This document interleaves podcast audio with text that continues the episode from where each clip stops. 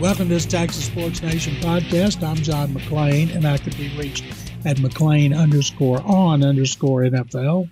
I'm Greg Rajan. I can be reached at Greg Rajan, R A J A N, on Twitter.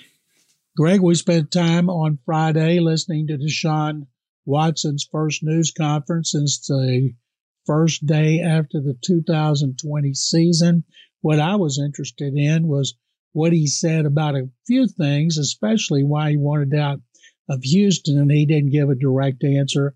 I knew he wasn't going to blame Jack Easterby, and the team was going to be awful, but uh, I was really surprised the Browns didn't tell him to say, because of the legal situation, I can't answer any questions about what happened with the lawsuits. Instead, they put him up there and let him struggle through a lot of questions that were him from every possible angle what did you think about what you saw from Watson? I thought some of Watson, Watson's uh, demeanor and his uh, basically his his words came across as tone deaf, trying to tell me, trying to say that it wasn't about the uh, the contract in Cleveland, that he didn't know anything about the money till the end, that you know the, the agent was negotiating it. The, about his departure from the Texans, talking about they were both going in different directions. I mean, you just signed a four year extension with them four months earlier. It seemed like they were going in the same direction then. I mean, I, I don't know. And then it just, I mean, he's, he says he's not going to settle these lawsuits. He's apparently hell bent on proving his innocence, or he, he believes he's completely innocent. I mean, I'll be honest, John. I was very impressed with the Cleveland media because they they were dogged. There were no softball questions thrown at him, and I mean, they were they were going all in on Deshaun Watson, Andrew Berry, and Kevin Stefanski about you know why this deal got done, the due diligence, asking Deshaun Watson why he needed so many massage therapists, things like that. I thought I was surprised when he said he had no regrets. I thought he might say, you know, I'm going to make sure now that I'm with the Browns, I make better decisions. And uh, he kept saying over and over he did never done anything to disrespect women. Um, and that's fine. That's what he was supposed to say. You were right about that thing. If his nose, if he'd been Pinocchio, his nose would have grown across the room when he said that the contract had nothing to do with it. 230 million guaranteed, the most in history.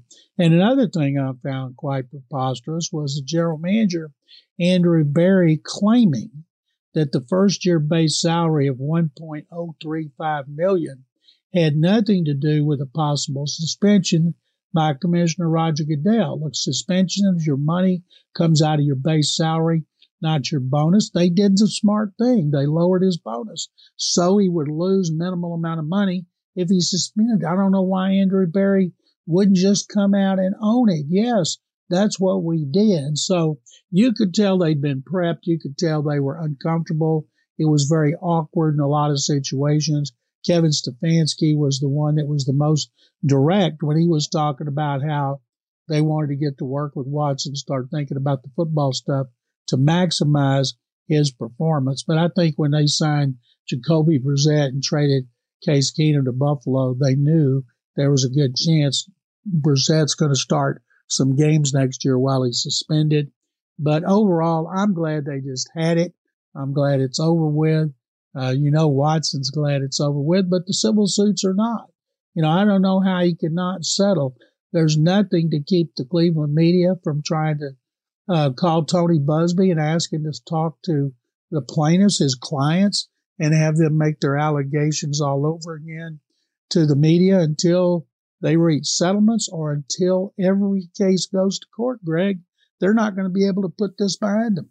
Yeah, that's very true. And the Browns owners, Jimmy and Dee Haslam, had their own media availability via Zoom this afternoon. And I don't think it went much better because they.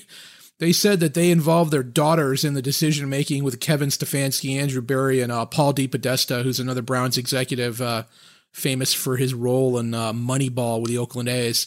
Jimmy Haslam said he got and took advice to give his wife and his daughters veto power over the trade. So I guess they're using their daughters as shields to justify this trade. I don't know. It's just it's a bad look for the Browns today, but it's kind of a deal where you got to rip off the band aid and this thing was going to happen. So for, you're right for Deshaun Watson, it's out of the way, but the specter of these civil lawsuits is not going away anytime soon. Greg, you know, I know everybody listening knows at some point he'll have it behind him. And the people who were asking all those negative questions today will be writing about the Browns winning. They'll sell out FirstEnergy Stadium. He'll get standing ovations.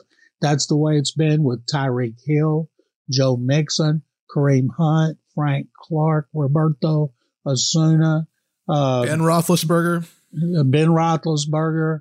Uh, there's been so many. Leonard Little killed a grandmother driving drunk and paid his dues. Went to the Slammer, came out, won a Super Bowl, got standing ovations.